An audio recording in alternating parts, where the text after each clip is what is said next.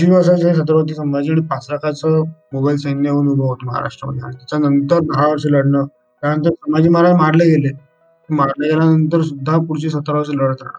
तर आपल्याला एका वाक्यात सांगायचं तर छत्रपती शिवाजी महाराजांनी स्वराज्याचं ध्येय जे समोर ठेवलं होतं लोकांचं, त्या ध्येयासाठी लढणं काय असतं हे आपल्याला शिकायला मिळतं.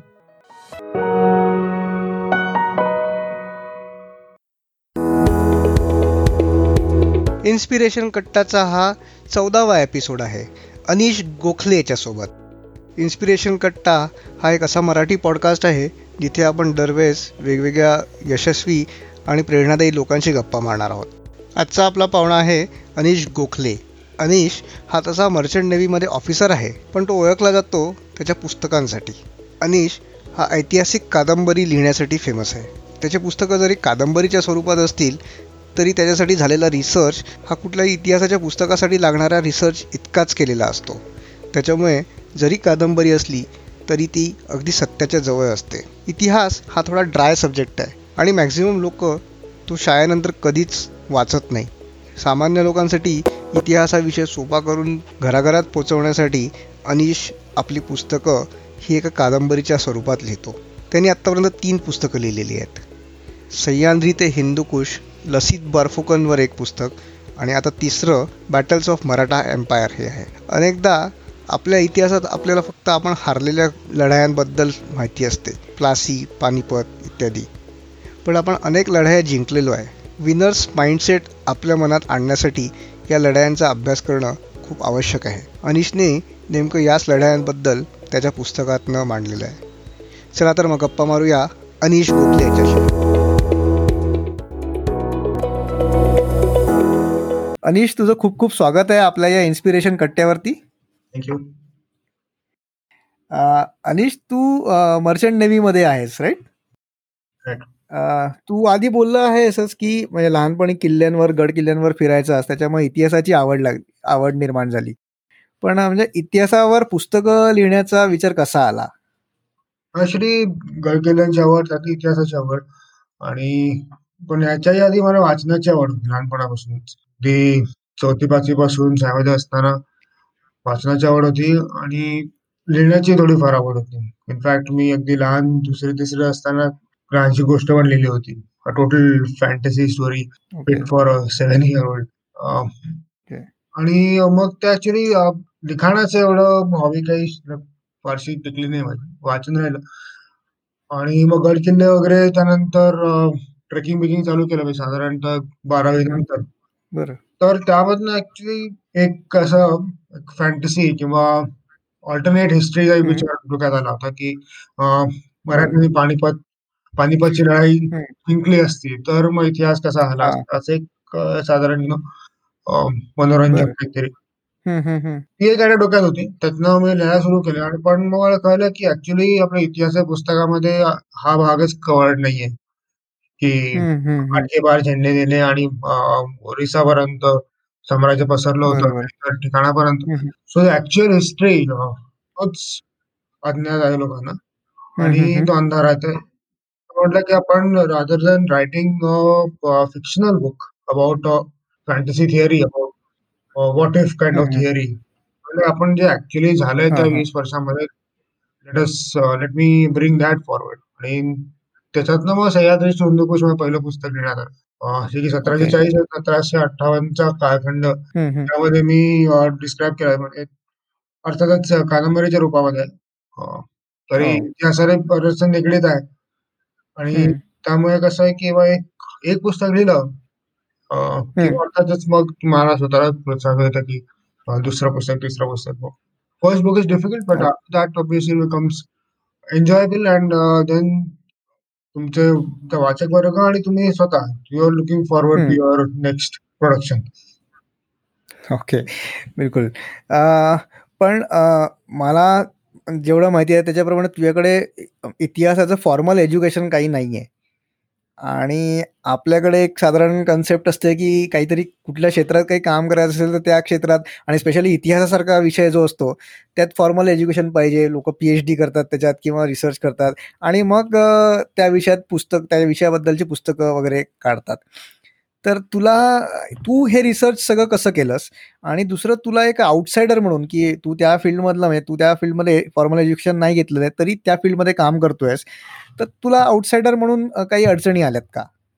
फॉर्मल एज्युकेशन म्हणतात तर ऑफकोर्स माझ्याकडे हिस्ट्रीचं फॉर्मल एज्युकेशन नाहीये, डिग्री नाहीये, म्हणजे इतिहासात कुठल्याही प्रकारचं इतिहासाचं वाचन आणि ते लिखाण करणं आणि सगळे माझं एक हॉबी म्हणून, छंद म्हणून मी बाळगतो ऍक्च्युली. प्रोफेशनल क्वालिफिकेशन ऑफकोर्स माझं मर्चंट नेव्हीमध्ये आहे.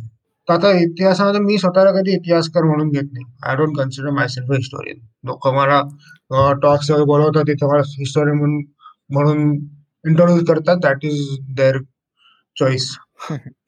पण मी स्वतःला हिस्टोरियन म्हणत नाही. I actually came towards popularising history. बरोबर. तर हिस्ट्री हे ड्राय सब्जेक्ट आहे, so how can I bring it closer to normal people, lay people, हा माझा एम असतो थ्रू माय वर्क्स. मी स्वतः हिस्टोरियन म्हणून घेत नाही. आणि माझा ऍक्च्युली रिसर्च पण ऑफकोर्स बखर आणि पेशव्यांचे दफ्तर असले, पेशव्यांचा इतिहास तो प्रत्यक्ष तिथे जाणं, so I sincerely do my research as far as is concern books. पण मी स्वतःला इतिहास काय म्हणत नाही. आणि माझा हेतू हा असतो बेसिकली की जे ड्राय किंवा कठीण इतिहास आहे, म्हणजे किंवा एखादा विषय तुम्हाला अभ्यास करायचा असेल तर 20-25 पुस्तकं वाचावी लागतात. बरोबर. Lay person this is not easy. आता आपण साधारणतः एका वर्गामध्ये 100 मुलांपैकी कदाचित 4 का 5 पुढे इतिहास विषय म्हणून निवडतील आपल्या आयुष्यात. एवढे पण नाही कदाचित 90% of them are going to become doctors, engineers, managers, whatever. ठीक आहे, असं आहे. तर तसं असताना मग कसं होतं की शाळेचा जो अभ्यासक्रम आहे that remains your history knowledge throughout your life. Unless तुम्ही स्पेसिफिकली जाऊन इंटरेस्ट घेऊन अभ्यास कराल तर, पण तसं मोस्टली होत नाही. So to fill this void actually try to write books. माझा प्रयत्न जो असतो की लोकांना सहजपणे समजेल किंवा संक्षिप्त करून सांगता येते. लचित बर्फुकनची कादंबरी लिहिली मी. आसामचा एक वीर योद्धा होते लचित बर्फुकन. दुसरं पुस्तक ब्रह्मपुत्र आहे. आणि तिचं मागे हेच कारण होतं की आसामचा इतिहास महाराष्ट्राचा माणूस का सांगता, हा मुद्दा होता की तू इतिहासकार आहेस का आसाम. आणि इतिहासकार तर त्याचा आसामचा न्यूज नाही, पण तो मुद्दा होता. My aim was to take that personality and present him to the rest of the country so that people know about. आणि कुठल्याही पुस्तकांना हाच माझा हेतू असतो. Even battle of Maratha empire मध्ये द्यायचं ते पुस्तक रेफरन्सेस बघायला येते, मी 100-150 रेफरन्सेस मागे त्याच्यावर लिहिलेले. आणि कारण कालखंड 200 वर्षाचा, सगळे पुस्तकं वाचू राहिले तर ऑब्विसली मग that is a lot of research. आणि कुठल्याही विषयात तुम्ही म्हणा की 15-20 पुस्तकं वाचायची तर तो आहे तर तुमच्या अभ्यासाचा प्रोफेशनल विषय आहे, तुम्हाला त्याची एक्झाम द्यायची, नाहीतर मग दुसरं कारण तुम्हाला खूप स्पेसिफिक त्यामध्ये आवड आहे आणि it's like a passion for you. But the vast majority of people don't fit in to either of this categories. They are you know people ज्यांना की आज कदाचित मराठी इतिहासाबद्दल वाचतील, उद्या कदाचित आमिष त्रिपाठीचं पुस्तक उचलतील, परवा maybe somebody else's book. So for these people obviously something that is palatable ह्यांच्यासाठी फॉर मास मार्केटसाठी म्हणता येईल. बरोबर. आणि एक सर्वात जास्त लोकांपर्यंत पोहोचता येईल, at the same time Marathi इतिहास पोहोचेल, तिचा प्रयत्न म्हणजे battle of Maratha empire. Okay okay. तू जसं म्हटलंस की बऱ्याच लोकांसाठी इतिहास हा जे शाळेत शिकला तेवढाच राहतो, त्याच्या पुढे वाचल्या जात नाही किंवा त्याच्याबद्दल काही ऐकल्या जात नाही. पण शाळेत बऱ्याच ज्या गोष्टी शिकवल्या जातात त्याच्यात मोस्टली एक तू तुझ्या सोशल मीडियावरनं पण ते नेहमी हे करत असतो की एक नॅरेटिव्ह बनवला गेलाय की आपल्याला नेहमी प्लासी किंवा पानिपत याच गोष्टींबद्दल सांगितलं जातं, म्हणजे जिथे आपण हारलेलो आहे आणि विदेशी ताकद जिंकलेली आहे. तर एक तर हे अशा प्रकारचा नॅरेटिव्ह कोण बनवतं आणि कशा करता बनवला गेलेला आहे? आता काउंटर नॅरेटिव्ह ऑफकोर्स असं आहे की कुठे कुठे आपण विजय मिळवला थेट 8व्या शतकापासून. बरोबर. बॅटल ऑफ राजस्थान वगैरे म्हणतात त्याला, बाप्पा रावळ आणि इतर लोकांनी 8व्या शतकामध्ये अरबी आक्रमण हरवलं होतं. त्यानंतर बऱ्याच अजून विजय मिळवले पुढे, आता सुहेलदेव, त्यानंतर अजूनही इतर बरेच विजय उत्तर हिंदुस्थानात, दक्षिण हिंदुस्थानातलं विजयनगर साम्राज्य, मग ओरिसामधलं साम्राज्य. तर असं एक काउंटर नॅरेटिव्ह ऑफकोर्स आहे की it's about victories rather than being about defeats. समोर हा काउंटर नॅरेटिव्हला कुठेतरी एक सॅफरन हिस्ट्री किंवा की अशामुळे मग जो एक ठराविक दुसरा गट आहे त्यांना काय वाटेल की प्रत्येक पुस्तकामध्ये आपण नुसतं विजयाबद्दल बोललं जातोय आणि की एक प्लस तसं एक कॉलोनियल एक्सटेन्शन पण आहे की तेव्हाचे जे काही विचार होते किंवा कशा प्रकारे भारतीय लोकांनी त्यांचा इतिहास वाचला पाहिजे ते प्रचलित राहिले. So that kind of thing has created a narrative की इंडियन्स ऑलवेज गॉट डिफिटेड आणि there has not been any effort to वेगळा प्रयत्न झाला आणि करेक्शन करायचा, कारण की करेक्शन करायला गेलं किंवा लगेच इट्स ऑलवेज रिव्हायव्हलिस्ट हिस्ट्री आहे किंवा करेक्शनिस्ट हिस्ट्री आहे किंवा सॅफरन हिस्ट्री वगैरे असं त्याला एक लेबल दिल्यावर ऍक्च्युली त्याला काही रिव्हिजनच नाही. तुम्ही जर का डिफीट टॉक अबाउट डिफीट 50 लढायांमध्ये भारतीयांना हार पत्करली होती तर obviously there is a counter narrative which is saying in like 30-40 battles they won also and we जिंकले पण. सो बेसिकली बॅलन्स व्ह्यू म्हटला तर दोन्ही असायला पाहिजे रिस्पेक्टिव्ह ऑफ. पण झालं असं की ऑब्विसली हिस्ट्री सिलेबस किंवा हिस्ट्री हा टॉपिक इतका पॉलिटिसाइज केला गेला की त्यामध्ये actually very difficult to you know have objective reason आणि ऑब्जेक्टिव्ह सिलेबस.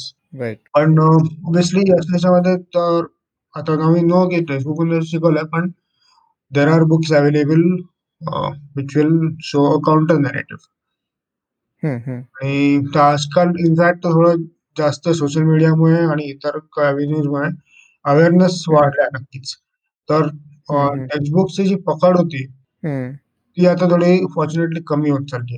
म्हणजे काही आपण लहान असताना वगैरे टेक्स्ट बुक म्हणजे वॉज ग्रेटेस्ट. त्याच्या व्यतिरिक्त स्वतःहून आधी काही शोधून पुस्तकं वाचली तर ट्विटरवरती फेसबुकवरती येऊन लोक सांगतात की असा असा इतिहास आहे या प्रकार नव्हता कारण फेसबुक ट्विटरच नव्हतं. That kind of the stranglehold जो म्हणतात टेक्स्टबुक्सचा तो आता तसा थोडा राहिला नाही. पण तरी टेक्स्टबुक्स आर व्हेरी फंडामेंटल कारण की प्रत्येक राज्यातला प्रत्येक मुलगा ते पुस्तक वाचणार असतो कंपल्सरी. बरोबर. आणि that kind of rich alternate history म्हणा एक ऑपोजिंग व्ह्यू म्हणा it very difficult to achieve for non textbook.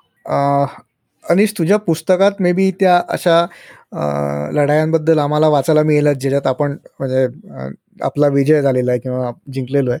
But तुला काही शॉर्टमध्ये 1-2 स्पेसिफिक लढाया अशा सांगायला आवडतील की ज्याच्यात स्पेशली मराठा इतिहासातल्या की ज्या आपण जिंकलेलो आहे आणि त्याच्याबद्दल त्या कधी लाईमलाईटमध्ये आलेल्या नाही आहे. म्हणजे मला तुझ्या पहिल्या पुस्तक मी वाचलेलं त्याच्यातलं एक सावनूरची लढाई आहे ती खूप तू रंगवून सुंदर लिहिलं असते. तर तशा प्रकारच्या कुठल्या लढायांबद्दल एक ब्रीफली तुला सांगायला आवडेल. या सो याच्यानं अबाउट आय थिंक 15 ते 20 लढाया कव्हर केल्या आहेत पुस्तकात बॅटल ऑफ मराठा एम्पायरमध्ये. बाकीचे 5-6 चॅप्टर ऍक्च्युली मिलिटरी स्ट्रॅटेजिक्स आणि टॅक्टिक्स गडकिल्ल्यांचं महत्व काय होतं किंवा जगन्नाथ पुरी आणि नागपूरकर भोसले अहिल्याबाई होळकर आणि त्यांनी केलेलं मंदिरांचे जीर्णोद्धार असे काही चॅप्टर्स घेतलेत पण मेनली कव्हर्स बॅटल्स. तर या 20 लढायांपैकी माझ्या मते एक म्हणजे पेशवा बाजीराव आणि निजाम जी भोपाळची लढाई आणि दुसरी म्हणजे पेशवा माधवराव आणि राक्षस भवनची लढाई. So I think this two are very important. नुसता मराठ्यांचा इतिहास नाही पण भारताच्या इतिहासातल्या महत्वाच्या लढ्यात आणि बहुतेक लोकांना माहिती नसतं ऐकलं नसतं. म्हणजे पालखेडचा थोडंफार ऐकून आहे पिक्चरमुळे आणि असून 1-2 सोर्सेस पॉन्जो मेरे नावाचा मोठा जनरल होऊन गेला त्यांनी पालखेडची स्तुती केली होती. तर पालखेड पण भोपाळ आणि राक्षस भवन. तर भोपाळची जी लढाई आहे December 1738 तर त्या लढाईमध्ये साधारणतः भोपाळ इनफॅक्ट भोपाळच्या नॉर्थ पासून ते सातारा पर्यंत आणि सातारा पासून ते या साईडला अगदी नागपूर पर्यंत पूर्ण एरियामध्ये पेशवा बाजीराव स्ट्रॅटेजी करतात. It is about I don't know some 40,000 square miles असं काहीतरी टोटल एरिया येतं कदाचित त्याच्यामध्ये जास्त. आणि it is mind blowing strategy. म्हणजे इतक्या मोठ्या ह्याच्यात हम्म. नकाशे नव्हते तेव्हा. त्यांच्याकडे आपल्या काय आजसारखे नकाशे नव्हते, नॅशनल हायवे हा, मार्केट, बरोबर. अगदी काही रुडिमेंटरी असेल तर असेल, पण तेही नाहीच, कारण की सगळं टोपोग्राफिकल सर्वे वगैरे सगळे 100 वर्ष नंतरच्या गोष्टी आहेत. ओके. तर तेवढ्या त्या काळामध्ये जेव्हा की मॅप्स नव्हते आणि सगळं नसताना तुम्ही बाजीराव पेशव्यांनी एवढ्या मोठ्या एरियावरती स्ट्रॅटेजी आखल्या होत्या आणि त्याचा परिणाम असा झाला की मालव्याचा पूर्ण प्रांत मराठ्यांच्या हातात आला आणि ओके. सेंट्रल इंडिया ज्या म्हणतात मध्य प्रदेशचा जो पूर्ण भाग आहे हम्म. तेवढा भाग मराठ्यांच्या हातात आल्यानंतर ऑब्विसली त्यांचं महत्व फार जास्त वाढलं हम्म. भारताच्या इतिहासात पॉलिटिक्समध्ये. कारण मग आता ते अशा पोझिशन जाऊन पोहोचले होते की निजाम त्यांना ऍक्च्युली त्याची शेवटची लढाई होती, म्हणजे फॉर नॉर्थ इंडिया मराठ्यांबरोबर, आणि बरं. निजाम ते जिंकला असता त्याला माळवा त्याच्या हातात गेलं असतं आणि he would have continue to be a player in national politics. Hmm, hmm, तर हम्म. भोपाळचा दोन इफेक्ट होते. एक म्हणजे कसं की ते निजाम हा एक रिजनल सत्ता म्हणून शिल्लक राहिला हैदराबादच्या हम्म, नंतर, त्याच्यानंतर तो एक स्थानिक सत्ताच होती, ते पलीकडे काही नव्हता. हम्म. आणि पूर्ण भारताचा मध्यभाग किंवा माळवा प्रांत यांच्या हातात आल्यामुळे आता दिल्ली, बुंदेलखंड, गोवा, राजस्थान, गुजरात या सगळ्या प्रांताकडे लक्ष असणारे मराठा होते. सो इट मग ते पॅराडाईम शिफ्ट, म्हणजे त्याच्यामधनं भारताचा आता भविष्य किंवा कंट्रोल. पोलिटिकल फ्युचर त्यांचं जे होतं कंट्रोल, तर ते आता बाजीराव पेशव्यांच्या हातात आणलं होतं बिकॉज ऑफ दिस भोपाळ हम्म, बॅटल, हम्म, हम्म. आणि ओके. Totally change history. त्याच्यानंतर basically it was about Marathas in north India आणि डिक्टेटिंग आणि डिसाइडिंग पॉलिटिक्स. दुसरी लढाई हम्म, हम्म, ऑफकोर्स राक्षसगोवांची लढाई होती. हम्म, हम्म. पानिपत नंतर जस्ट 2 वर्ष झाली लढाई आहे. पानिपत मध्ये खूप मोठा पराभव झाला होता, अनेक लाखो शेकडो लोक हम्म. मारली गेली होती मराठ्यांची. आणि हम्म, हम्म. त्याच वर्षी 1761च्या शेवटी का 62 शेवटीच पेशव्यांचे निधन झालं होतं. तर बेसिकली जून. हा. पेशव्यांचे किंवा भट घराण्याचे जे कोणी कर्ता पुरुष होते, जे कोणी योद्धा हम्म, होते, हम्म. सगळे पानिपतला आता मारले गेले होते, नंतर नंतर मरण पावले होते. एक हम्म, हम्म. रघुनाथ राव सोडले तर. आणि मग हम्म. अशा वेळी 18 वर्षांचे पेशवे माधवराव पेशव्यांनी निजामाला अं, कोंडीत पकडलं राक्षसगोरनं आणि त्याला हरवलं त्याचं. आणि त्याच्यामुळे काय झालं की एक एक संकट जे आलं होतं की निजामाला ते पूर्ण आता मराठी शाही संपवून टाकायची होती, कारण त्याला वाटलं होतं आता ही संधी चालू झाली आहे. यांच्याकडे हम्म. सदाशिवराव मारले गेलेत, पेशवे स्वतः पर्वतीवरती हा.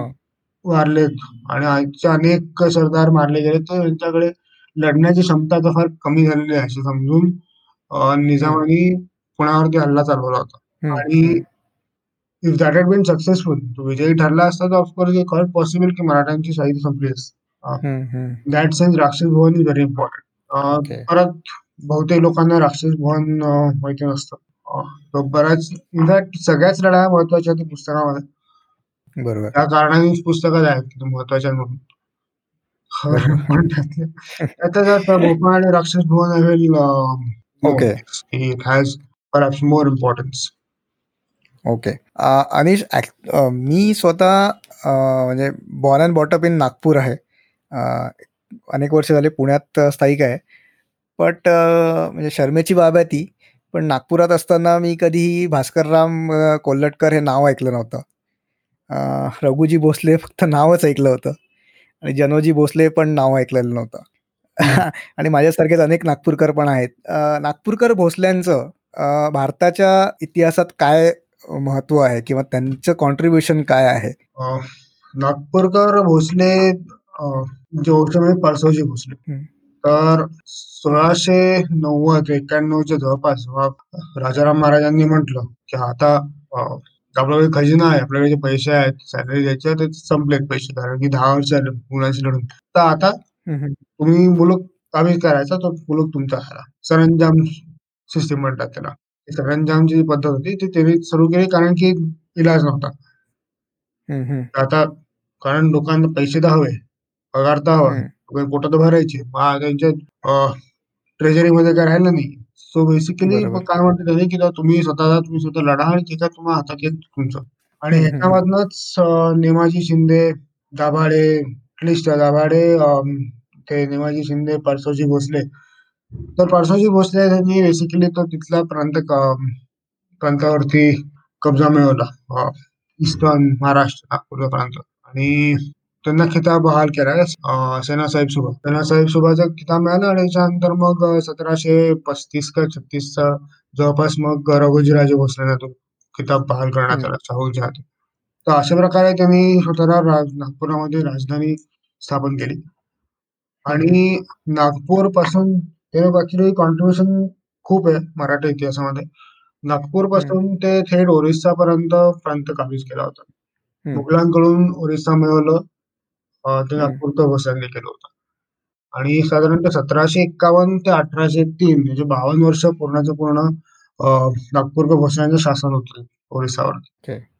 आणि ते शासनच नाही तर त्यांनी 1760 पासून तर प्रत्यक्ष मराठा सुभेदार तिथे नेमला होता. 1803 मध्ये आडगावच्या लढाईनंतर इंग्रजांनी तो प्रांत बळकावला, तोपर्यंत 52 वर्ष नागपूर भोसल्या हातात होता. अर्थात छत्तीसगड पण त्यांच्या हातात होता. रघुजी भोसल्यांनी बाजीराव पेशव्यांनी मदत केली होती भोपाळच्या वेळी, आणि त्यांनी नागपूर किंवा नानासाहेब पेशव्यांनी निजामवरती हल्ले चढवले होते तेव्हाही त्यांनी बरीच फौज पाठवला होता. बऱ्याच लढाईमध्ये नागपूरकर भोसल्यांनी त्यांचा सिंहाचा वाटा, मुलाचा वाटा बजावला होता. अगदी खराड्याच्या लढाईत सुद्धा नागपूरकर भोसले होते 1995 मध्ये, which is the last example की सगळे मराठा सरदार एकत्र आले. ओरिसामध्ये जगन्नाथ पुरी ते जीर्णोद्धार करणं आणि त्यांचं प्रमोशन आणि त्याला दान, अनेक कोटी रुपये दान मिळालं. त्यांनी त्यांचे रस्ते सुधारले. जगन्नाथपुरीवरती तोपर्यंत म्हणजे मराठ्यांचे राज्य सुरू होईस तोवर 18 वेळा हल्ले झाले होते. 9व्या शतकापासून ते 18व्या शतकापर्यंत याच्यावरती 18 हल्ले झाले होते साधारणतः दर काही वर्षांनी. 1692 मध्ये औरंगजेबी फरमान काढले होते मंदिर तोडायचं पूर्णच.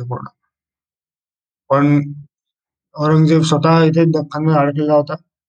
त्याने कुठले तरी सरदार पाठवले होते काम करायला, आणि फॉर्च्युनेटली त्या सरदारांना लोकल लोकल जमीनदार होता, राजा होता, त्यांनी विकत घेतलं मंदिर टिकू शकतो. अगदी 1710 मध्ये 1732 मध्ये सुद्धा कोणतरी एक आला होता तिथून ते मंदिर तोडायला, तिथल्या त्या मूर्ती भग्न करण्यासाठी. तर हा जो इतिहास होता तो इतिहास मराठ्यांनी संपवला 1751 मध्ये, आणि हे बाहेरचे सगळे इन्व्हेजन बंद केले जगन्नाथपुरीवरती. त्याचा बरंच काही दान केलं, त्याच्या काही पिलग्रिमेज यात्रा आहे त्या यात्रेसाठी काही इनाम जोडून दिले. ती रथयात्रा आहे, रथयात्रेचे जे रथ असतात ते लाकडाचे असतात. दसपल्ला नावाचं एक गाव आहे ओरिसामध्ये पुरी जवळ. तर या दसपल्ला गावातला जो लाकूड आहे तो वापरला जायचा त्या रथयात्रेचा रथ बनवायला. असं असल्यामुळे त्यांनी नागपूरकर भोसल्यांनी त्या दसपल्ल्यावरचा कर पूर्ण संपवून टाकला, म्हणजे कर हटवून टाकला. त्याने कर टॅक्स भरायची गरज नव्हती. तसं ओरिसामध्ये बरंच, प्लस नागपूरमध्येही मंदिर बांधली. इनफॅक्ट वाराणसीमध्ये सुद्धा एक भोसले घाट नावाचा प्रकार आहे. 1772 / 1772 मध्ये नागपूरकर भोसल्यांनी बांधलेली मंदिर आहेत. रघुजी भोसलेंनी बरेच कॅम्पेन्स म्हणता येईल, मिलिटरी कॅम्पेन्स अगदी आरकोट पर्यंत गेले होते, आणि तिथल्या तिरुपती बालाजी मंदिराचा सिस्टमॅटिक पूजा वगैरे सुरू करणं आणि प्रोटेक्शन देणं. तिरुपती बालाजी मंदिर आहे हे नागपूरकर भोसले. आणि इलाहाबादला पण वरती त्यांनी अटॅक केला होता स्थानिक जो कोणी निजाम होता. तर ऑब्विसली नागपूरकर भोसलेज त्यांचं contribution is huge as far as Maratha history is concern. Okay, great. Anish, उद्या 18 ऑगस्ट आहे, म्हणजे बाजीराव साहेबांची जयंती. तू आत्ता भोपाळच्या लढाईबद्दल बोललास आणि त्याच्यामुळे झालेल्या इम्पॅक्ट किंवा म्हणजे निजाम एक रिजनल प्लेयर म्हणून होऊन बसला, या सगळ्या गोष्टी झाल्या. बाजीराव साहेबांचा तसा कालखंड मोठा आहे, 20 वर्षाचा आहे. पण एक शॉर्टली, ब्रीफली तू बाजीराव पेशव्यांमुळे भारताच्या इतिहासात झालेला बदल याच्याबद्दल एक थोडीशी माहिती देऊ शकतोस? तर बाजीराव पेशव्यांनी ऍक्च्युली 1720 मध्ये त्यांना पेशवे पद बहाल करण्यात आलं शाहू महाराजांच्या हातात. तर इथे ह्याच पॉइंटला त्यांनी पहिला मेजर बदल घडवला. तोपर्यंत मत होते आपण दक्षिणेकडे राहू आणि दक्षिणेचं राज्य दक्षिणेकडच्या लोकांकडे राहावं हा एक जुना कॉन्सेप्ट होता, अगदी शहाजीराजांच्या वेळेपासून होता की दक्षिणेचं राज्य दक्षिणेकडे असावं. तेव्हाही दरबारामध्ये हेच मत होतं की आपण मराठ्यांनी उगाच उत्तरेत जाऊन काही फायदा नाही तिथे, आता मुघलांचं राज्य पडलंय पूर्ण, आपण इथे दक्षिणेमध्येच कॉन्सोलिडेशन करू, उत्तरेकडे जायचं करू नये. तर ह्याच्या ऑपोजिशन असं होतं की उत्तरेकडूनच आक्रमण होतं, दक्षिणेकडून आक्रमण झालं नाही होती. तर जे कोणी घोरी घसणी हे सगळे उत्तरेकडनं चालले आक्रमण, आणि तर ह्या सगळ्यांना बंद करणं त्यासाठी ऑब्व्हियसली आपल्याला उत्तरेकडे जावं लागेल. दुसरी गोष्ट मुघलांचं राज्य पडलं आहे पण संपूर्ण नष्ट झालेलं नाही, तर आता आपण त्याच्यावरती आपलं राज्य बसवायला हवं उत्तरेकडे. So the first change Peshwa Bajirao brought about, पहिला बदल हाच होता की मराठ्यांचं धोरण दक्षिणेकडचं राज्य ते उत्तरेकडचं राज्य असं बनवून टाकलं. त्यामुळे पुढच्या सगळ्या पॉलिसी ज्या आहेत ते नॉर्थ ओरिएंटेड आहेत आणि बाकी जे घडामोडी होतात सगळ्या हे सगळ्या नॉर्थ मध्ये होतात मेन घडामोडी. दक्षिणेकडे आहे, दक्षिणेकडे लढाई करतात, दक्षिणेकडे बरंच काही जिंकलंही आहे त्यांनी, पण जर का हे नॉर्थ कशी पॉलिसी नसती तर ते पानिपतला गेले नसते लढायला, तर किंवा दिल्लीपर्यंत स्वारी नेली नसती, किंवा राजस्थान मध्ये असते, किंवा गुजरात कधी काबीज केलं असतं, गुजरात अर्थाने केलं, किंवा बुंदेलखंड पर्यंत जाऊन अगदी रिस्क होते बरेच कॅम्पेन्स. पण ती पॉलिसी अशी झाली त्यामुळे काय झालं की हा भारताच्या इतिहासामध्ये ऑब्व्हियसली फरक पडला की मुघलांनंतर एक हिंदू सत्ता आली उत्तर हिंदुस्थानात, आणि मराठा जे स्टेटस मुघलांचं होतं 200-300 वर्ष that status went to the Marathas of being arbitrators. त्यांना सत्तेचा केंद्रबिंदू मराठा झाले. दक्षिणेकडे राहिले असं कदाचित नसतं झालं, they would have been just dominant in south India. पण उत्तरेकडे जाऊन दिल्ली काबीज करून आणि तो पूर्ण पट्टा जे हातात आल्यामुळे त्यांनी ऍक्च्युली इतिहास म्हणजे भारताच्या इतिहासामध्ये ते खूप become very important as a result. आणि हे पेशवा बाजीरावाची पॉलिसी होतं आणि पॉलिसी एकदा ठरवलं उत्तर यायचं पण ऍक्च्युली त्याला अंमलबजावणी करणं आणि लढाई जिंकून तो काबीज करणं. So that is why battle of Bhopal is more importance, कारण त्यामुळे पूर्ण प्रांत मराठ्यांच्या हातात आला. त्याच्या काही वर्ष अलीकडे बुंदेलखंडचा प्रांत आला बरोबर. त्याच्या काही वर्षानंतर 1737 मध्ये त्यांनी अगदी दिल्लीवरती स्वारी केली होती. सो 1720 मध्ये ऍक्च्युली जस्ट बाळाकृष्णांचं निधन झालेलं होतं आणि मराठ्यांचं राज्य नाही म्हटलं तरी थोडंफार नुसतं नर्मदा तुंगभद्रेच्या मध्ये. आणि ह्या पॉइंट पासून पुढच्या 20 वर्षानंतर 1740 इफ द मॅप, तर आता मराठ्यांनी कृष्णापर्यंत आपली घोडी नेली आणि तिथे अगदी यमुनेपर्यंत पोहोचले. इनफॅक्ट पत्रात असं लिहिलेलं आहे की आता मराठ्यांची घोडे यमुनेपर्यंत पोहोचले. बाजीराव पेशव्यांचं स्वतःचं पत्र हिमाच्या पानात. ऍट द सेम टाइम पोर्चुगीजांना पण हरवलं तेव्हा 1739 मध्ये, की हे 200-300 वर्ष शक्य झालेलं नव्हतं. That again around same time of course Nagpurkar Bhosale वगैरे ह्यांच्या सगळ्या स्वाऱ्या ज्या आहेत 1742 नंतरच्या ऑब्व्हियसली नागपूर पर्यंत स्थापन झालेलेच होते. सो तुम्ही 1720 आणि 1740 नकाशे कम्पेअर करा, यू विल फाइंड आउट की थोडा पॉलिटिकल फरक पडला भारतामध्ये. आणि त्याचबरोबर तुझ्या पुस्तकात पण आहे आणि उद्याच तिथीनुसार अहिल्याबाई होळकरांची पुण्यतिथी पण आहे, तर अहिल्याबाईंचं कॉन्ट्रीब्युशन काय आहे आपल्या इतिहासात? तर आता छत्रपती शिवाजी महाराजांपासून ते अगदी पेशवा बाजीराव पेशवा माधवराव पर्यंत सगळ्यांचे पॉलिटिकल कॉन्क्वेस्ट होते, सगळ्यांचा लढा चालू होता बरोबर सत्तेबरोबर किंवा मुघल सत्ताकात जसे निजामचे विरुद्ध वगैरे. तर हे पॉलिटिकल स्टेटस मिळवायला ऑफकोर्स लढाई करावी लागली होती.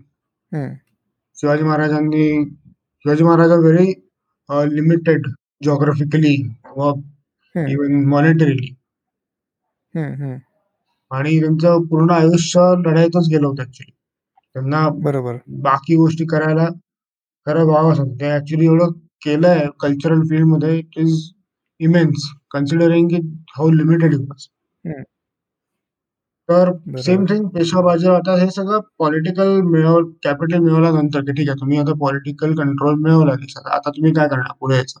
हम्म तर पॉलिटिकल कंट्रोल मिळवल्यावर त्याच्यावरती एक कल्चरचे झालर चढवणं ही महत्वाची गोष्ट आहे. हम्म हम्म नाव हम्म हम्म आता मुघलांनी अत्याचार केले होते आणि मंदिरं तोडली होती आणि सगळं सगळं झालं होतं. नाव काउंटर अटॅक झालेला आहे पॉलिटिकली, ठीक आहे तो 27 वर्षाची लढाई असो, बाजीरावांचा स्वारा असतो.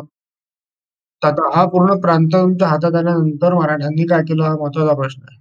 If it is going to be की नुसतं कंटिन्युएशन असणार आहे आधीच्या याचं तर काय अर्थ नाही. आणि इथे अहिल्याबाई होळकरांचा रोल खूप महत्वाचा होता. त्या पॉलिटिकल कंट्रोल वरती त्यांनी कल्चरची मोहर लावली. प्रत्येक मंदिरात जीर्णोद्धार केला. ते गंगाजल का महाशिवरात्रीला गंगाजल कावड द्यायची प्रथा होती अनेक ठिकाणी देशभरात आणि काठमांडूला पण जायची कावड. आणि आणि नुसतंच असं नाही की ते माळव्याची राणी होती तर फक्त माळवा आणि तेवढ्याच प्रांतापुरती. अक्षरशः देशभरात ते जितके धार्मिक स्थळ आहेत तिथे काही ना काहीतरी अहिल्याबाई होळकरांचं महत्व आहे. केदारनाथ बद्रीनाथ पासून ते रामेश्वरम पर्यंत everything has some kind of other influence of Ahilyabai Holkar. Obvious त्याच्या दोन गोष्टी करतात. एक तर अं, जपान जो आहे that is apparent because of Ahilyabai Holkar. आणि परत पुस्तकामध्ये मॅप हम्म, हम्म, इन्क्लूड हम्म. लिस्ट इन्क्लूड केली कारण की होतं काय की अहिल्याबाई होळकरांचं महत्व काय आहे असं एक्सप्लेन करायला की इतके मंदिर बांधली किंवा असं त्यात व्याख्या देण्याचा हम्म, अर्थ हम्म.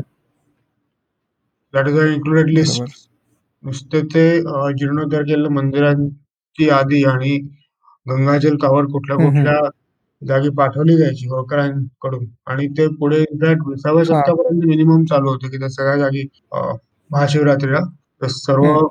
शिवमंदिरांकडे तिरुपती तिरुपती ते सर्व ओके मंदिराची कावड पाठवली जायची. So hmm, hmm. This list itself occupies I think about 4 or 5 pages पुस्तकाची. आणि त्याने आपल्याला कळतं की इनफॅक्ट किती इम्पॅक्ट होता. महत्व. सोळाशे हम्म, हम्म. महत्व आणि इम्पॅक्ट दोन्ही. जे 1680-90च्या दशकामध्ये अ, औरंगजेब हम्म, हम्म. फरमान काढत होता हे मंदिर तोडायचं ते मंदिर तोडायचं, कुठली यात्रा बंद करायची. तर धार्मिक यात्रा बंद हम्म, होत्या, हम्म. मंदिरं नवीन बांधणं बंदच होतं, जी जुनी मंदिरं होती तोडली जात होती, असे प्रकार सगळे चालू होते 17व्या शतकाच्या शेवटी. हम्म. आणि 100 वर्षानंतर 1780चा दशक 1770चे दशक काही भागातलं हम्म. अहिल्या होळकरांनी या सर्व मंदिराचा जीर्णोद्धार केला. जिथे अं, औरंगजेबने मस्जिद बांधली होती तर फॉर एक्झाम्पल आता जे काशीला आपण मंदिर बघतो ते अहिल्याबाई हम्म, होळकरांनी हम्म, बांधलेलं हम्म. आहे. हो ज्ञानवापी मस्जिद बाजूला अं, हा सोमनाथला पण आता ऑफकोर्स भारताने 1952 नवीन मध्ये आहे. ऍक्च्युअल मंदिर परत उभारलं पण त्याच्या आधी हम्म. ते जे सोमनाथचं मंदिर आहे ते अहिल्या होळकरांनी बांधले काय जुन्या मंदिराच्या हम्म. शेजारी. आणि याचे बरेच उदाहरणं आहेत. बऱ्याच ठिकाणी दान पैसे दान केलेत. That is importance. आणि बेसिकली त्याच दोन गोष्टी आहेत की पॉलिटिकल कंट्रोल मिळवल्यानंतर का पुढे काय केलं मराठ्यांनी ह्याचा जो प्रश्न असतो की आता ठीक हम्म. आहे खूप लढाया होत्या आणि लुटमार केली आणि प्रकार होते हम्म, सगळे. हम्म. तर हा एक जो आहे की त्यांना ऍक्च्युली भारत किंवा हिंदू धर्माबद्दल काही फारसं वाटत नव्हतं. This was just a political hmm. Exercise. Ahilyabai होळकरांच्या आणि इतरांच्याही कामाचं लक्षात येतं की ते पॉलिटिकल कंट्रोल मिळवणं महत्वाचं होतं. टू डू एनिथिंग हम्म, हम्म. काही करायचं पॉलिटिकल कंट्रोल महत्वाचं आहे. आता काही बरोबर दिवसांपूर्वी तर रामजन्मभूमीचे भूमिपूजन झालं होतं. इट इज ऑब्विस बरोबर पॉलिटिकल कंट्रोल नसता तर नव्हतं हम्म. शक्य ते. या पार्टीच्या बरोबर दुसरी कुठलीही पार्टी सत्तेत असते तर ते काही नसतं झालं आता गोष्ट. बरोबर so that is a first step. You can't hmm. Sit in the opposition and say की आम्हाला इथे राम मंदिर बरोबर बांधायचं त्याने काही होणार नाही. हम्म, हम्म, सेम वे हम्म. मराठ्यांनी हम्म. जेव्हा शिवाजी महाराज त्यांच्या काळात ती आम्ही मंदिरं पाडली गेली होती हम्म, औरंगजेबची. हम्म. औरंगजेबनी ज्या हम्म. यात्रा बंद केल्या होत्या सगळं शिवाजी महाराज काळात. महाराजांनी बरोबर त्यांच्याप्रती जे एक विरोध करता आला त्यांनी केला होता. Obviously he was very limited hmm, against the Mughal empire at hmm. Point of time. आणि म्हणून पहिलं पाऊल हेच होतं पॉलिटिकल कंट्रोल मिळवणं. त्यालाही 50-60 वर्ष गेली. आणि ते झाल्यानंतर मग अहिल्याबाई होळकरचं महत्व जास्त वाटलं. इतिहासामध्ये बऱ्याच किंवा इतिहासामध्ये म्हणण्यापेक्षा आता इतिहासाबद्दल बऱ्याच कॉन्ट्रोवर्सीज तयार केल्या जातात. तर त्याच्यातली एक कॉन्ट्रोवर्सी म्हणजे जातीच्या रिलेटेड पण असते की पेशवाई बद्दल म्हटलं जातं की ब्राह्मणांची होती वगैरे. आता आपण जे दोन उदाहरणं बघितले की म्हणजे बाजीराव पेशवे आणि अहिल्याबाईंचे ऑफकोर्स सासरे बल्लाराव होळकर, ते एक ब्राह्मण आणि एक धनगर अशा वेगवेगळ्या समाजातले होते. तर ही जी जाती ला घेऊन जी कॉन्ट्रोवर्सी निर्माण केली जाते ते कितपर्यंत तथ्य आहे आणि पेशवाई ही इन्क्लुझिव्ह होती का की नव्हती? असं आहे की कास्ट हा लोकांच्या जीवनाचा भाग होता. बरोबर. त्या काळामध्ये लोक जास्त ट्रेडिशनल होते, जास्त कास्टला अनुसरून होते स्वतःच्या. That is how world war. आणि 200-300 वर्षांनंतर आपण सोशल कस्टम्स जज करणं चुकीचं आहे थ्रू मॉडर्न. आता आज 21व्या शतकामध्ये ब्राह्मण असणारे लोक नॉनव्हेज खातात, दारू पितात आणि आपल्याला स्पेशल वाटत नाही, कारण ठीक आहे त्या society has evolved that way. तेच आपण 70-80 वर्ष आधी बघू तर मग अगदी ब्रेड सुद्धा खाल्ली तर लोक म्हणायचे की ब्रेड कसं खातो, प्रकार ब्रेड बीड खाणं माझं बिकते, इव्हन बाहेर जाऊन जेवणं माझं बिकते. माझ्या मते इनफॅक्ट आता ते 2020 चालू आहे, माझ्या आईच्या लहानपणीची गोष्ट असे की बाहेर जाऊन रेस्टॉरंटमध्ये जेवतोय वगैरे वॉज अ स्पेशल इव्हेंट. तर सोसायटी बदलते, समाज बदलतो आणि नंतर जाऊन रेट्रोस्पेक्टिव्हली यू कॅनॉट जज society as to what norms they are following. आपण बालविवाह म्हणतो, चाइल्ड मॅरेज, तसं सगळ्याच राजा महाराजांनी बालविवाह केला होता. शिवाजी महाराजांनी लग्न केलं ते वयाच्या 8व्या वर्षी आणि अगदी शिवाजी महाराज गांधीजींनी सुद्धा लग्न केलं वयाच्या 13व्या वर्षी. आता you can't sit here and जज फ्रॉम 21st सेंचुरी की महाराजांनी 8व्या वर्षी कसं लग्न केलं. तेव्हा ती प्रथा होती. That was how society was. They were you cannot जज those people to be wrong or right from present eras. म्हणजे आजच्या दुर्मिळीचं आपण त्यांना म्हणता येईल की असं शक्य 8व्या वर्षी लग्न केलं, कारण समाजच तसा होता. त्यांना त्या समाजाला सांगणार कोण नव्हतं की हे चुकीची गोष्ट आहे. नंतर ऑफकोर्स रिफॉर्म झाले. मागच्या जसं आपलं सायन्स नॉलेज वाढत गेलं की ह्या वयात मुलांना लग्नाच्या बंधनात बांधणं चुकीची गोष्ट आहे, सायकोलॉजिकल इफेक्ट पडतो त्याच्यावरती. आणि बरेच पुढे पण त्याचं मेडिकली पण प्रूव्ह झालं होतं की अशी चुकीची गोष्ट वगैरे. आणि इव्हेंच्युअली शिक्षण विक्षण सगळं झालं आणि ही प्रथा फायनली बंद झाली. Child marriage as a example. So that is one thing. आता झालं कास्टची गोष्ट. हो, तर तेव्हा तो caste was a part of life. कितपत होता? आता बाकी कुठेही देशभरामध्ये आपल्याला आपण लोअर कास्ट म्हणतो तर लोअर कास्ट लोक पुढे आली तसं कुठे दिसत नाही. एक मराठा साम्राज्यातच झालंय की धनगर जातीचे म्हणा किंवा कुणबी जातीचे शिंदे. आता काही आउटलेट मी पाहिले की शिंदे ऍक्च्युली आपण महाजी शिंदे जी लाईन आहे ते 96 मध्ये मोडतात, पण mostly it is considered Kunbi. Gaikwad झालं.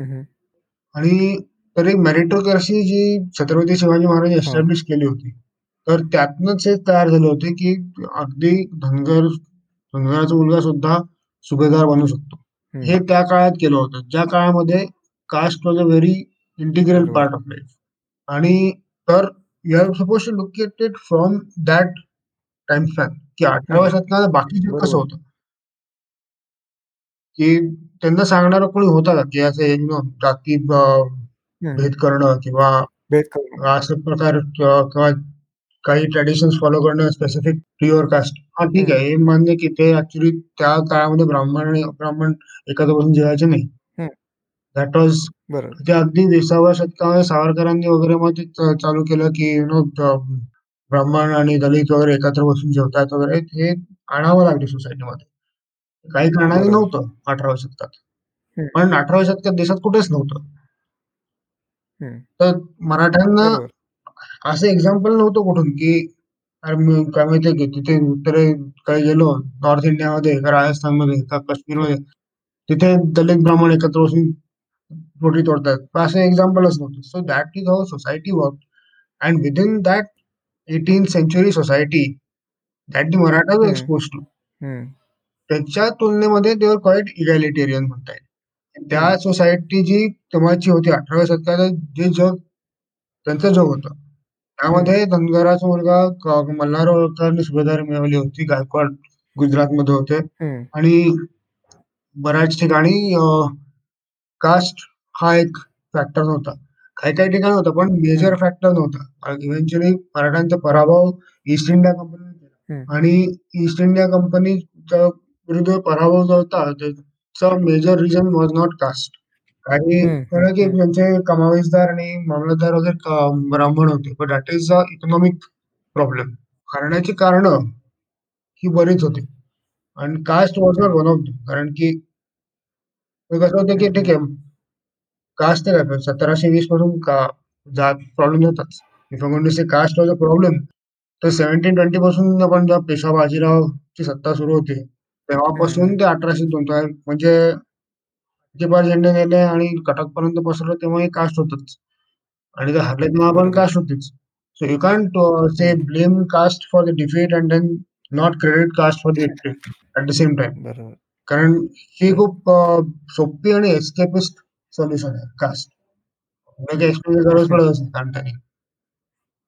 आणि it is also very useful for present day politics. पण कास्ट वरती to blame caste for all the problems I think is myopic. आणि इनफॅक्ट इतिहासाचा अभ्यास केला कळेल की जातीभेदामुळे मराठा हरले नव्हते. त्या वाक्यात सांगायचं राजवाड्यांच्या लिखाणातून तर they lost because their methods were unscientific. दुसरी काय अजून काही कॉन्ट्रोवर्सीज ज्या निर्माण होतात, जसं बरेच आत्ता आजकाल औरंगजेबला सेक्युलर एक हे देण्याचा प्रयत्न चालू असतो नेहमी. आत्ता तू मगाशी जसं बोललास की औरंगजेबाने फरमानं काढले होते जगन्नाथपुरी तोडण्याचं किंवा काशी विश्वनाथ मंदिर त्यांनी तोडलं किंवा सगळीकडेच त्यांनी यात्रा बंद केल्या होत्या, तर मग औरंगजेब सारख्या माणसाला सेक्युलर बनवण्याच्या मागे काय कारण असतं? औरंगजेब ऍक्च्युली एक पॉप्युलर फिगर आहे ऍक्च्युली म्हटलं तर. ओके आपण नॉर्मली अकबर द ग्रेट करत असतो म्हणजे आपण म्हणजे सेक्युलर लोक. तर ते पण अकबर द ग्रेट म्हटलं सुद्धा अकबराला ग्रेटेस्ट मुघल नाही मानत काही लोक. मुघल साम्राज्याचे जे फॅन आहेत त्यांच्यासाठी greatest Mughal is Aurangzeb always. आणि याचं मेन कारण हे की त्यांनी अकबरचे जे सेक्युलर म्हणता येईल असे रिफॉर्म होते, अकबर स्वतः का मोठा सेक्युलर होता पण त्यांनी काय की आता जसं अकबरचे जे काही क्वालिटीज आहेत ते काही ट्रेड्स आहेत ते कुठल्याही लहान मोठ्या हिंदू जमीनदारात सापडतील की त्यांनी सर्व त्यांनी काही धर्माप्रमाणे भेदभाव केला नाही किंवा त्यांनी कुठल्या प्रकारचा असा कर लादला नाही धर्माच्या आधारावरती किंवा दुसऱ्या धर्माची कुठे काही विटंबना केली नाही. ते सगळे जे मुद्दे गुण आहेत हे कुठल्याही जमीनदाराला कुठल्याही फटक्यात राजाला लागू होतात भारतातल्या. अकबरच्या आधीचे असे इतके येऊन गेले होते क्रूर जे कर लादणारे आणि मंदिरं तोडणारे आणि ते तिथे Akbar which was a very ordinary thing for him to do लोकांना ग्रेट वाटू लागला. पण दिनहिलाही वगैरे सुरू करण्यासाठी त्याला विरोध आहे. Aurangzeb was a model Muslim personal life मध्ये आणि त्याचे पुस्तकं वाचली तर कळतं की फिलॉसॉफिकली बरंच काही बरोबर तो बोलतोय. अगदी हा म्हणजे पर्सनल एक्सपेंडिचर नाही करायचा तो त्याच्यामध्ये स्वतःच्या कधी काहीच मान्य नव्हतं. आणि असं असल्यामुळे because he is actually popular figure from the Mughal empire तर त्याला मग व्हाईट वॉश करण्याची गरज आहे याच्यावरती आता. कारण की ऑपोजिंग ऑब्व्हियसली एव्हिडन्स खूप आहे त्यांनी एक मंदिर तोडली ते केलं, पण हे व्हाईट वॉश कसं करायचं तर त्याला ऑफकोर्स मग सेक्युलरिझम मध्ये पेंट करायला हवं. आणि ऑफकोर्स तसं केल्याने मग काही जस्टिफाय करायचं कुठल्या तरी काहीतरी उदाहरण घेऊन की एका कुठल्या मंदिराला काहीतरी दान केलं असेल. आता 90 वर्ष आयुष्य होतं त्याचं, त्यामध्ये कुठे एक दोन दान केले असतील. आता मग त्या एक दोन ब्लो अप करून दाखवायचं की ऍक्च्युली तो तसा नव्हता, तो असा होता. आणि बेसिकली एफर्ट हाच आहे की जो खरा इतिहास आहे लोकांसमोर नको आहे आणि जनरल सॅनिटाइज व्हर्जन जे आहे तेच पचरेट ठेवायचं. अजून तू जसं मगाशी म्हणलंस की आज आपण 200 वर्षापूर्वी किंवा 300 वर्षापूर्वी समाज कसा होता ते आपण जज करू शकत नाही, तसंच तेव्हा झालेल्या पॉलिटिकल ट्रिटीज म्हणा किंवा अलायन्सेस म्हणा हे पण आपण जज तसे करू शकत नाही. म्हणजे फॉर एक्झाम्पल टिपू सुलतानच्या अगेन्स्टमध्ये मराठा, निजाम आणि इंग्रज एकत्र आले होते आणि मग त्याच्याबद्दल म्हटलं जातं की मराठा आणि इंग्रज एकत्र होते, किंवा आंग्र्यांच्या विरुद्ध पण इंग्रजांची मदत घेतल्या गेली होती नानासाहेबांकडनं, आणि टिपू सुलतान इंग्रजांच्या विरुद्ध लढला होता. पण हे असे अलायन्सेस ते पॉलिटिकली व्हायचे. म्हणजे इवन मराठ्यांचा आणि फ्रेंचांचा पण अलायन्सेस झाले होते कधी. हे तर आज महाराष्ट्रातली जी जी काय सरकार आहे त्याला एक्सेप्ट करणारे लोकच तेव्हाच्या अशा अलायन्सेसला शिव्या घालतात. तर काय म्हणशील त्याच्याबद्दल तू? पहिलं कसं आपल्याकडे कसं हाइंडसाईटचा ऍडव्हान्टेज आहे, आपल्याला आज माहिती आहे की इंग्लंडचं राज्य होतं देशावरती 47 1790 मध्ये कोणाला आयडिया नव्हती कसं होणार आहे, बरोबर. तेव्हा कोणाला आयडिया नव्हती की पुढे जाऊन असं होईल की पूर्ण राज्यात सगळ्यांच राज्य जातील, राज्य असेल पूर्ण अगदी काश्मीर पासून कन्याकुमारी पर्यंत. पण हॅव्हिंग सेड दॅट, कुठल्या पॉइंटला इंग्लंडशी लढणं becomes part of the freedom struggle. आता एक विचारधारा जो धोरण लोकांचा असते की कुठलाही struggle, any battle against the British is part of the Indian freedom struggle. Indian freedom struggle म्हटलं की तर ऑफकोर्स पूर्ण इंडिया आलं. आणि मी साधारणतः ही तारीख 1803 पासून पकडली. 1803 मध्ये दिल्ली त्यांच्या हातात गेलं, पूर्ण नॉर्थ इंडिया त्यांच्या हातात गेलं होतं इनफॅक्ट. आणि 1818 पर्यंत एका उरलं सुरलं ते गेलं होतं. इनफॅक्ट 1803 मध्ये नॉर्थ इंडियाचंही झालं होतं. याच्या 4 वर्षा आधी म्हैसूरचं राज्य त्यांच्या हातात होतं. आणि 1800 मध्ये हैदराबादच्या निजामाने काहीतरी सबसिडरी अलायन्स करून स्वतः सोडवून घेतलं होतं. तर बेसिकली इन 1803 ते became the major power in India. आता तुम्हाला हिंदुस्थानावरती राज्य करायचं असेल तर इंग्रजांना हरवावं लागेल. तोपर्यंत मराठ्यांच्या हातात होतं ते. 1803 पर्यंत स्थिती अशी होती की तुम्हाला भारताचं राज्य करायचं असेल so this is the power to defend. Today 1803 मध्ये मराठ्यांकडनं इंग्रजांकडे राज्य केलं. 1803 नंतर ज्या लढाया आहेत that I agree are supposed to be categorize anti British for the sake of Indian independence. झाली गोष्ट टिपू सुलतान आणि त्याची, तर that alliance was required alliance. Actually झालं काय होतं, हैदर अलीनी आणि टिपू सुलताननी बऱ्याच मराठ्यांच्या टेरिटरीज काबीज केल्या होत्या. ह्याच्यामध्ये मराठ्यांनी इंग्रजांची मदत घेणं was how much logical. Actually यांचा 1782 मध्ये ऑलरेडी करार झालेला होता की लढाई करायची नाही, एंड ऑफ द फर्स्ट मराठावर. आणि एवढंच नाही तर तेव्हा एक अलायन्स हैदर अली, नाना फडणवीस, नागपूरकर भोसले आणि निजाम यांनी, नाना फडणवीसांनी एक अलायन्स त्या प्रयत्न केला होता टू टॅकल द ब्रिटिश. एकावेळी 4 हल्ले झाले, कलकत्ता, मुंबई आणि मसुलीपट्टणम आणि सुरत, 4. आणि पूर्ण इंग्लंड नष्ट करून टाकायचं ते थोडा फसला होता. तर तेव्हाचे अलायन्सेस बरेच फ्लुइड होते, you couldn't really define what. पण तरी since we have hindsight, we can say that some of the alliances could have worked out differently. That Marathani Iran's help was given to Tipu Sultan विरुद्ध. तर यामध्ये कसं आहे की at that point of time इंग्रज शत्रू नव्हते मराठ्यांचे त्या पॉइंटला, बरोबर. इनफॅक्ट त्या पॉइंटला साधारणतः ते बडगावची लढाई वेळ होऊन 9 वर्ष झाली होती आणि यांनी कोडेगाव लढाई केली होती मराठ्यांनी इंग्रजांनी. देव not got Tipu Sultan was a problem.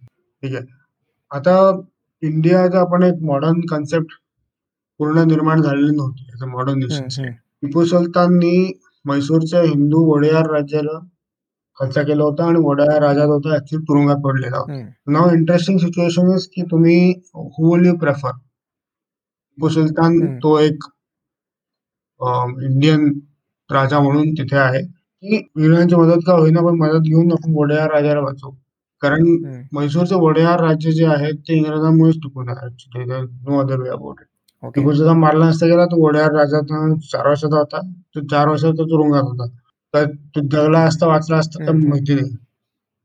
तर 1799 मध्ये टिपू सुलतानला मारल्यानंतर तो वडाळ्याचा जो 4 वर्षाचा मुलगा ते मुलाचं राज्याभिषेक करून तो म्हैसूरचं राज्य पुन्हा स्थापन केलं, हिंदू राज्य. This is interesting facet of history. Given that you are not sure about India's political boundaries, काय इंडियाचा अर्थ काय असणार आहे पॉलिटिकली मॉडर्न सेन्स मध्ये, not cultural old sense, modern sense as a state. So then will you choose Wadala राज्य हिंदूंचं म्हैसूरचं किंवा you continue with Tipu Sultan, कारण की तो इंग्रजांविरुद्ध वाढतो. तर आपला basically point of view becomes retrospective in this case, आणि त्या पॉइंटला डॉमिनंट पॉवर इंग्रज नाहीये. तेव्हा टिपू सुलतान मारला गेला तेव्हा dominant power was not British, it was still Marathas, त्यांचं राज्य होतं सगळीकडे. आणि म्हणून 1791 मध्ये असं टिपू सुलतानच्या विरुद्ध स्वारी केली, कारण टिपू सुलतान बरेच काही उपद्रव करत होता, हिंदूंना मारत होता, मंदिरात तोडत होता. Ideal situation without any British help should have gone and finish their job, पण तसं नाही होऊ शकलं. ते इंग्रजांचे बरोबर गेले, कारण की इंग्रजांचं त्यांना at that point of time वैर नव्हता. रेट्रोस्पेक्टिव्हली आपण बोलतोय की आता नंतर बघा ते राज्य असं करायचं, पण at that point of time ते पाऊल उचलून तसं होण्याची शक्यता कोणाला माहिती नव्हती. की आपण टिपू सुलतानच्या विरुद्ध 1792 मध्ये स्वारी करतोय, 10 वर्षांनंतर इंग्रज सुद्धा आपल्यावरती पळणार, that they couldn't predict, that couldn't tell, आणि that is very unfortunate actually. ते प्रेडिक्शन नाही करता आलं, की इंग्रजांमध्ये भरोसा ठेवणं चुकीची गोष्ट आहे, हे खूप लेट कळलं. आणि बेसिकली अनिश, आपल्या पुढच्या राऊंडकडे येण्याच्या आधी तुझ्या येणाऱ्या पुस्तकातनं आम्हाला काय काय वाचायला मिळणार आहे याच्याबद्दल एक माहिती तुझ्याकडनं हवी होती. So battles of Maratha empire आता काही दिवसात रिलीज होईल पुढचं पुस्तक. मेन्शन त्याच्यामध्ये 15 ते 20 लढायाचं शिवाजी महाराजांपासून तर 1857 कालखंड घेतला. मोस्टली 1818 जातात की मराठ्यांचा असताना, पण मी थोडंसं एक्सटेंड करून 1857 मध्ये घेतलंय, कारण की त्यातले जे मुख्य नायक आहेत 1857 चे नानासाहेब आणि तात्या टोपे आणि लक्ष्मीबाई वगैरे, तर हे जे मेन कॅरेक्टर आहेत त्यांना काही ना कुठून ना कुठून तरी लिंक आहे मराठा साम्राज्याशी. बरोबर. साताऱ्याची गादी खालसा करणं was one of the driving factors. 1857 चे ड्रायव्हिंग फॅक्टर, बरेच फॅक्टर होते. एक कर्तुस जे म्हणतात डुकराचे आणि गायचं ग्रीस, ते ट्रिगर होतं, पण मेन रूट कारण बरेच होते. त्यातले रूट कारण असं होतं की साताऱ्याचं राज्य खालचं केलं होतं, आणि बेसिकली दॅट मीन्स की छत्रपती शिवाजी महाराजांची जी गादी स्वतःची ती इंग्रजांनी बळकावली, आणि बाकी कोणालाही कसे हरू दे जिंकू दे, पण ती एक त्या गादीचा एक वेगळाच मान होता सगळ्यांचाच. बरोबर. Something the British tampered with, ते पूर्णच काळखंड कव्हर केला. लढाया बऱ्याच आहेत त्याच्यामध्ये. शिवाजी महाराज महान का होते दोन तीन जास्त आहे की प्रत्येक माणूस डिटेलमध्ये शक्यच नाही, पण प्रत्येक महान व्यक्ती, पेशवा, पेशवा माधवराव, महाजी शिंदे, माजी अप्पा, तर हे टर्निंग फोकल पॉइंट म्हटले होते मराठी इतिहासातले. साधारणतः काय होतं, हा पूर्ण टाइम स्पॅन कव्हर करायचं म्हटलं तर साधारण 5 ते 10 पुस्तक वाचलं. सो टू काउंटर दॅट की instead of find 10 books to read, म्हणून जे अगदी खूप महत्वाच्या गोष्टी आहेत which really defines that person or that event. Chhatrapati Shivaji म्हणतात तर मी बॅटल ऑफ प्रतापगड आणि बॅटल ऑफ सालेर हे 2 गोष्टी घेतल्या. तर ह्या 2 लढायांमधनं खर तर महाराजांचे महानता कळते आपल्याला, how great he was militarily. Chhatrapati Sambhaji, Chhatrapati Rajaram यांचे पूर्ण लढायांची यादी घेतली, 5-6 पानांची. तो टॉपिक कव्हर केला. Then I move on to Peshwa Bajirao. Peshwa Bajirao तर ऑफकोर्स 40 एक लढाया आहेत आणि that itself is a book topic. पूर्ण कव्हर करायचं ते पुस्तक वेगळेच होईल. पण त्यात परत म्हणतात पालखेडची लढाई, भोपाळची लढाई, दिल्लीवर स्वारी आणि पोर्चुगीज हरवले, हे चार महत्वाच्या घटना आहेत. ते basically had very large impact on politics. पुढे जाऊन पेशवा माधवराव राक्षस भवंत आहेच. दॅट पानिपतची लढाई ऑब्विसली घेतली आहे संघाच्यामध्ये. त्याकडे महाजी शिंदे आणि त्यानंतर मग पुढे जाऊन नाना फडणवीस आणि महाजी शिंदे कॉम्बिनेशन वडगावला.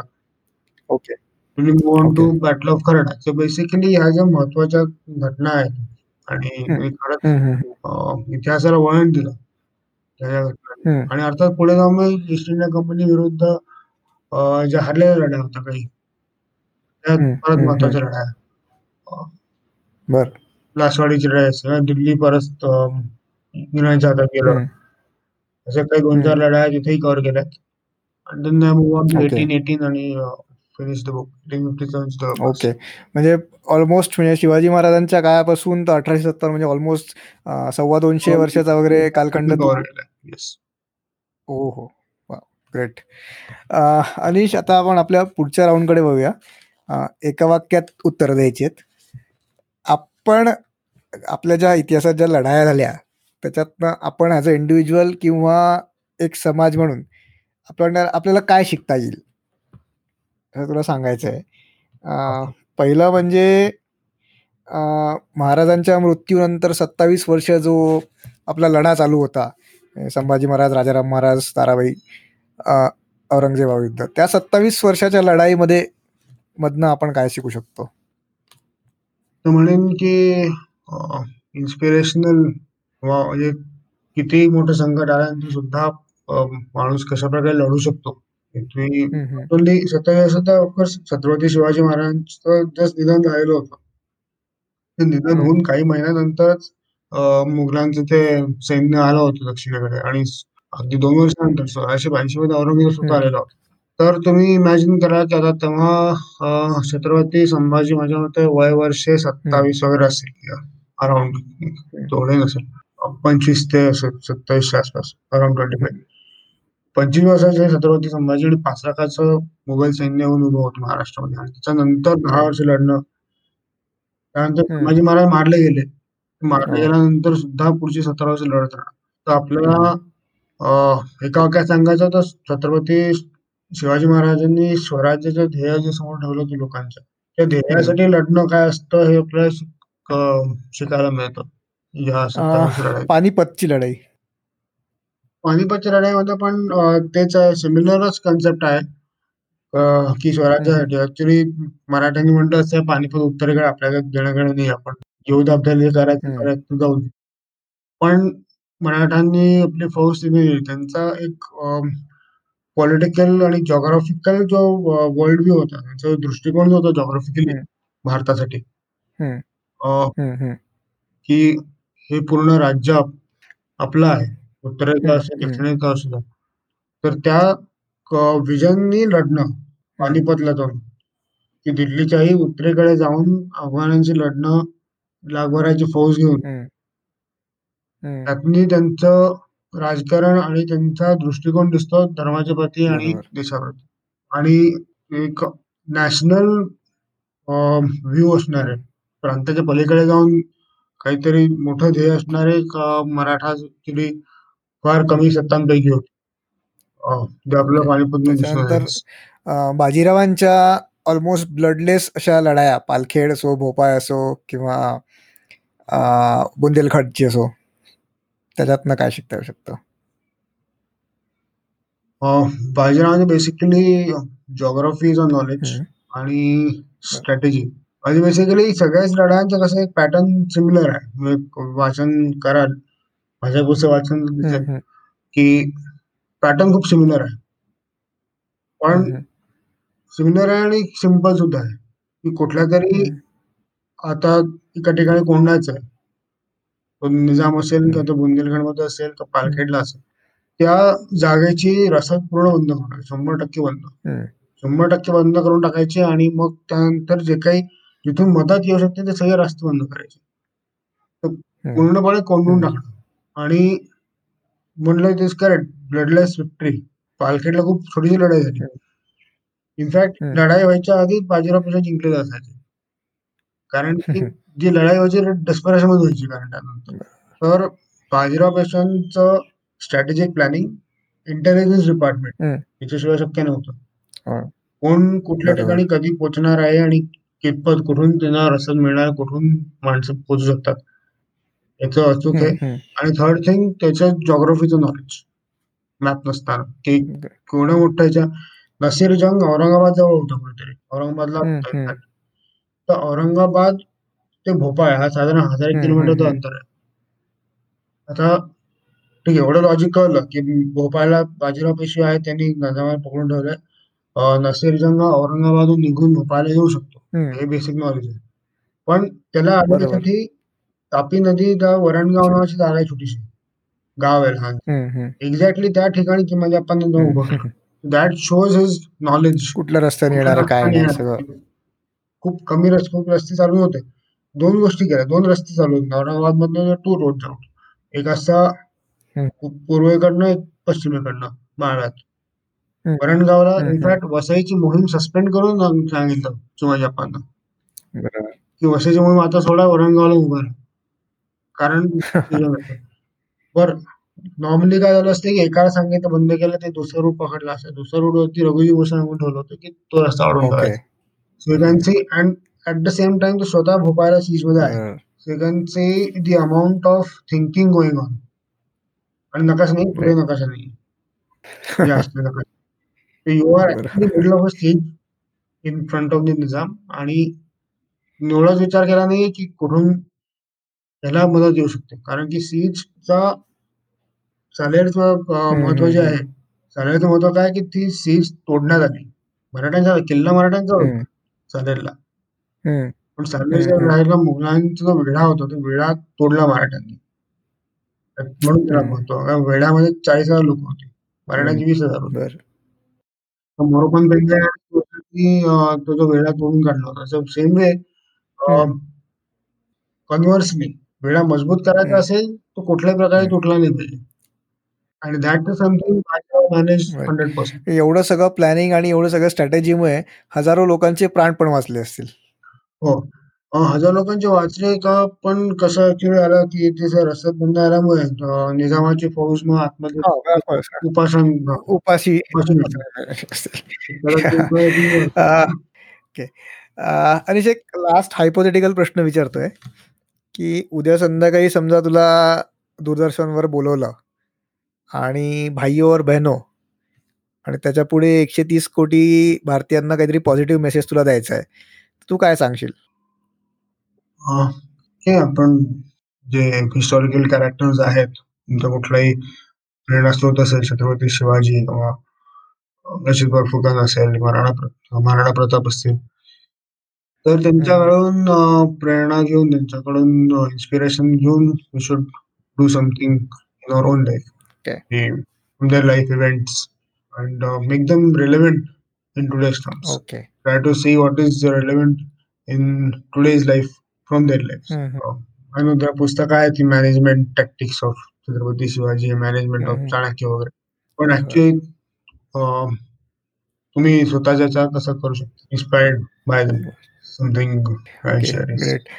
अनिश, तू एवढा वेळात वेळ काढून इथे आलास आणि आपल्याशी गप्पा मारला सगळ्यांशी, त्याच्याबद्दल तुझे खूप खूप धन्यवाद. बरीच माहिती मिळाली आणि होपफुली सगळे लोक, सगळे श्रोते तुझं पुस्तक नक्की विकत घेऊन वाचतील अशी आशा करूया. Thank you thank you. धन्यवाद मित्रांनो हा एपिसोड ऐकल्याबद्दल. मला खात्री आहे अनिश गोखले बरोबरच्या या गप्पा तुम्हाला नक्कीच आवडल्या असतील. तुम्हाला हा एपिसोड आवडला तर प्लीज नक्की शेअर करा आणि सबस्क्राईब करा आपला या पॉडकास्ट इन्स्पिरेशन कट्ट्याला. आणि प्लीज मला मेसेज करा फेसबुक, इंस्टाग्राम @inspirationkatta यावर. पुन्हा भेटूया पुढच्या वेळेस नवीन पाहुण्यांसह. तोपर्यंत बाय बाय.